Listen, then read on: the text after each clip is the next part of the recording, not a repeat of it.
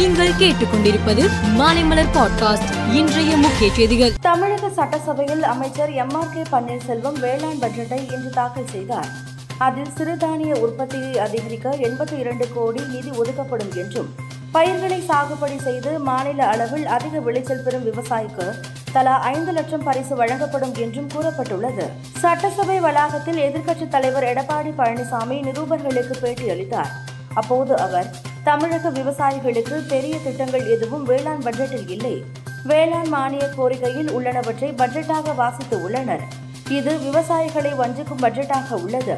மொத்தத்தில் இந்த பட்ஜெட் நடக்க முடியாத சவலை குழந்தையாக உள்ளது என்றார். இந்தியாவில் கொரோனா பரவல் மீண்டும் அதிகரித்து உள்ள நிலையில் எக்ஸ்பிபி ஒன்று புள்ளி ஒன்று ஆறு மாறுபாட்டில் பரவல் தீவிரமாக கண்காணிக்கப்பட்டு வருகிறது. இந்நிலையில் எக்ஸ்பிபி ஒன்று புள்ளி ஒன்று ஆறு வகை கொரோனா பாதிப்புகளை அதிகரிக்க செய்கிறது.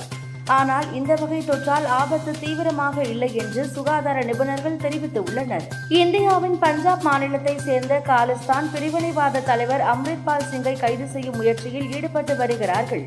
இதற்கு எதிர்ப்பு தெரிவித்து அமெரிக்காவின் சான் பிரான்சிஸ்கோவில் உள்ள இந்திய தூதரக அலுவலகத்திற்குள் காலிஸ்தான் ஆதரவாளர்கள் புகுந்து தாக்குதல் நடத்தியுள்ளனர்.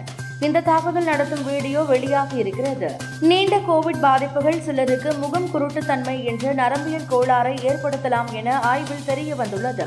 இதனால் முகங்களை அடையாளம் காண இயலாமல் போகலாம் என்று அமெரிக்காவில் உள்ள டாட்மவுத் கல்லூரியை சேர்ந்த ஆராய்ச்சியாளர்கள் அடங்கிய குழுவினர் நடத்திய ஆய்வின் மூலம் தெரிய வந்துள்ளது. இந்தியா ஆஸ்திரேலியா அணிகள் மோதும் மூன்றாவது மற்றும் கடைசி ஒருநாள் போட்டி நாளை சென்னை சேப்பாக்கம் எம் ஏ சிதம்பரம் மைதானத்தில் நடக்கிறது.